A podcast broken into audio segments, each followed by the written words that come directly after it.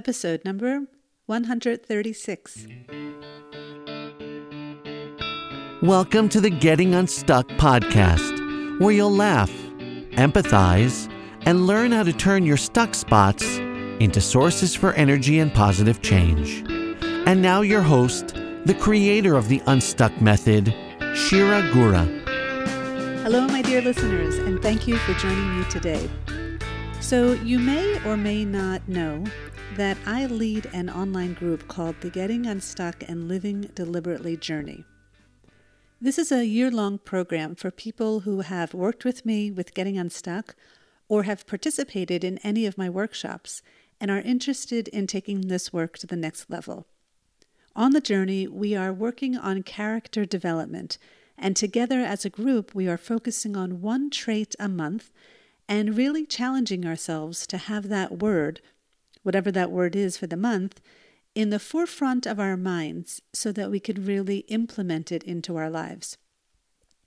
And when we practice this word, we notice where it's like really easy to practice that word and maybe where it's really hard or where we feel blocked or stuck.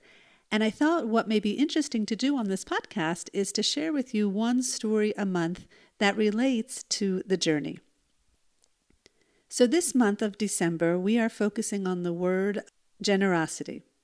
And it's interesting because take a moment and think of the first word you think of when you hear the word generosity.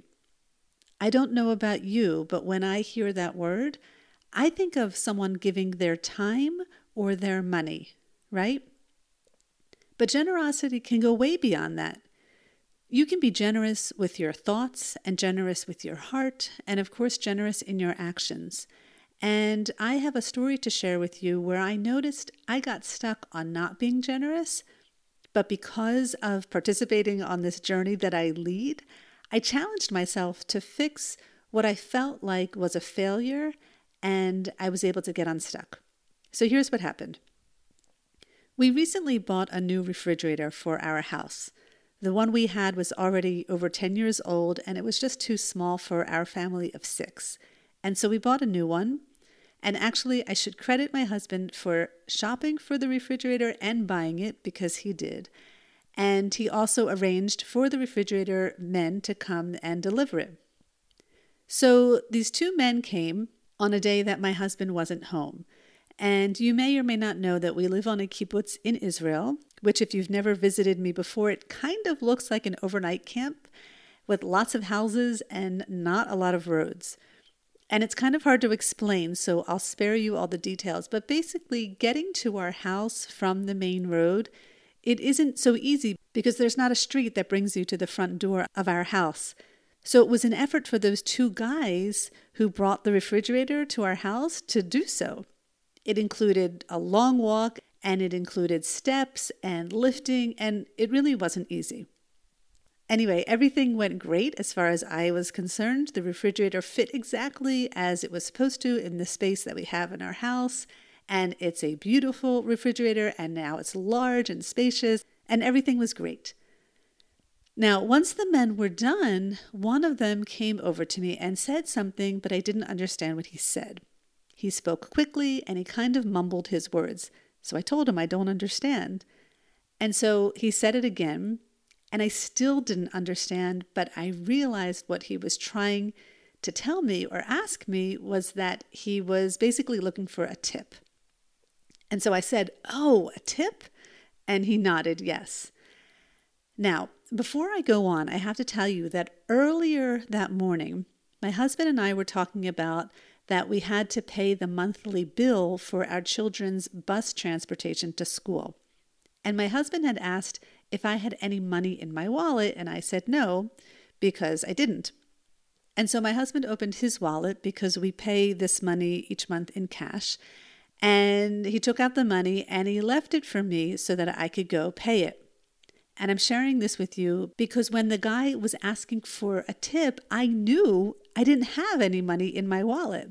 And I felt really terrible. And I wanted him to know that I wasn't lying, you know. So I actually went over to my purse, I took out my wallet, and I showed him that I had no money in my wallet.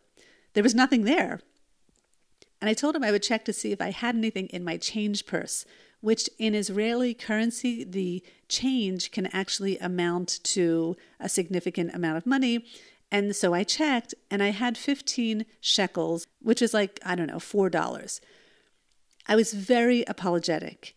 And I told the man that I wasn't prepared to offer a tip, which was true. And he kind of grunted and grumbled. And he said to his helper, Just take the 15 shekels. We're out of here. Now, as this was happening, what also came to my mind was the money that my husband had left for me to pay for the bus transportation. And of course, thinking about that, I realized I could have easily given him some of that money and delayed the payment of the bus money by a day, or I could have gone to the bank afterwards and I could have paid on time. The point being is I could have taken some of that money and I could have given it to these two men, but I didn't. It was part due to not knowing what amount I should give as a tip because I really didn't know. And part of it was that the bills that I had were way too large for a tip, I think. And so I didn't say anything to him. And then they left, and obviously they were very upset. And as soon as they left, I was thinking about the participants in my journey group and how we hold each other accountable for our actions and how we're practicing generosity and how I could have been generous in that moment and I wasn't and I felt really stuck. I was really upset with myself. Like, I had this opportunity to be generous, exactly the word that we're working on this month, and I completely failed. Like, it was almost like I was being tested and I failed miserably. And it was such an awful feeling. I really just felt so stuck and not knowing what to do with my emotions in that moment so I took myself through the unstuck method. S. I took a stop. I took a few deep breaths. T. I told myself that I was feeling just negatively about myself. I can't think of the word that I was feeling, but I was just feeling like not proud of myself. And then I tried to uncover what was going on. Why was I not proud of myself? I believed I should have known better, right? I should have known that I'm supposed to give tips to people who bring refrigerators. And then I investigated that belief and I said to myself, should you have known, Shira? Like, when was the last time a refrigerator was delivered to your house? Like, that's not a true statement. I don't have experience with this. I shouldn't have known. Like, that's not true. I also uncovered that I should have given whatever money I had, even if it was too much. And I was really stuck on that. Like, I just should have given him the money. Like, really? Like, really? Is it going to be such a big deal if you give him a little bit more than maybe what the regular tip would be, you know? And I investigated that belief. Should I have given him whatever I had? And when I investigated that belief, I also recognized that that belief also wasn't 100% true. So I went on to see. And this is what I considered I considered a redo. And by that, I meant I had this guy's phone number because he called me when they arrived to know how to get to my house. And I realized that I could send him a text message, I can remind him who I was, I could ask for his address, and if he would respond, I could drop a tip in the mail for him. And that's exactly what I did. I sent him a text, but he didn't respond. At least not after the first two days. But on the third day, he must have seen my text, and he wrote something like, That's very kind of you. You don't need to do that, but if you'd like to, it would be appreciated. Here's my address.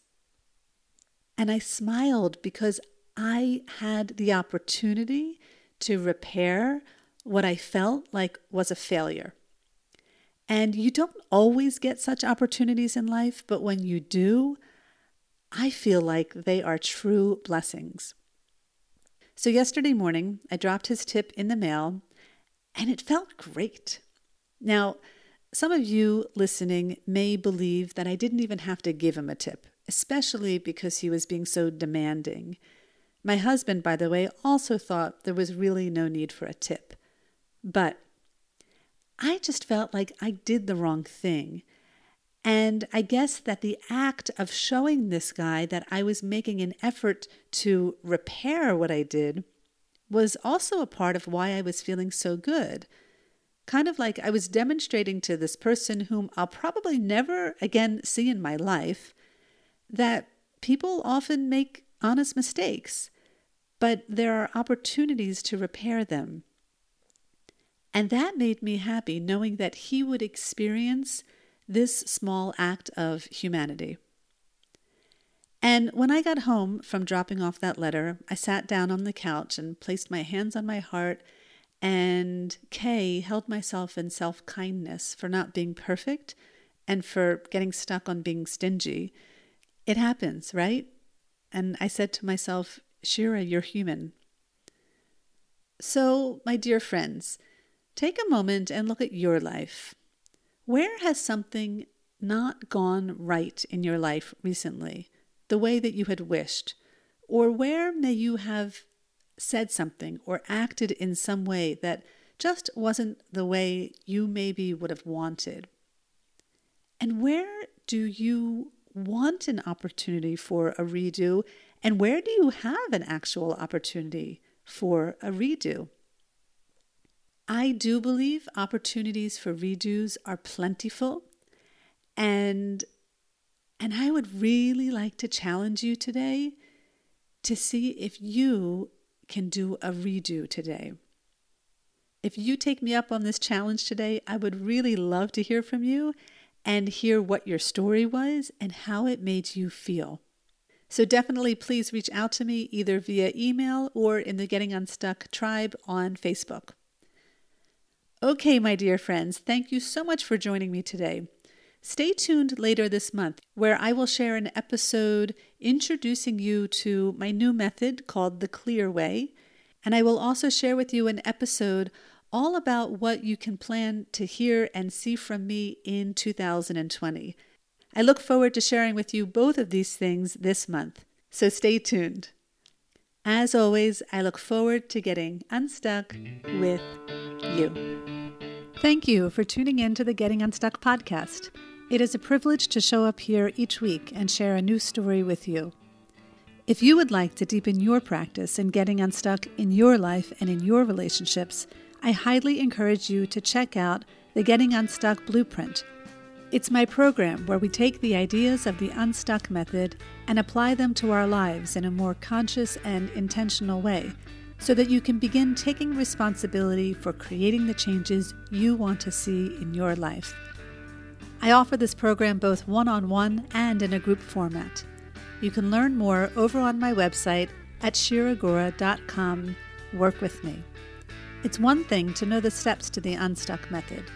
It's another thing entirely to experience this transformation for yourself.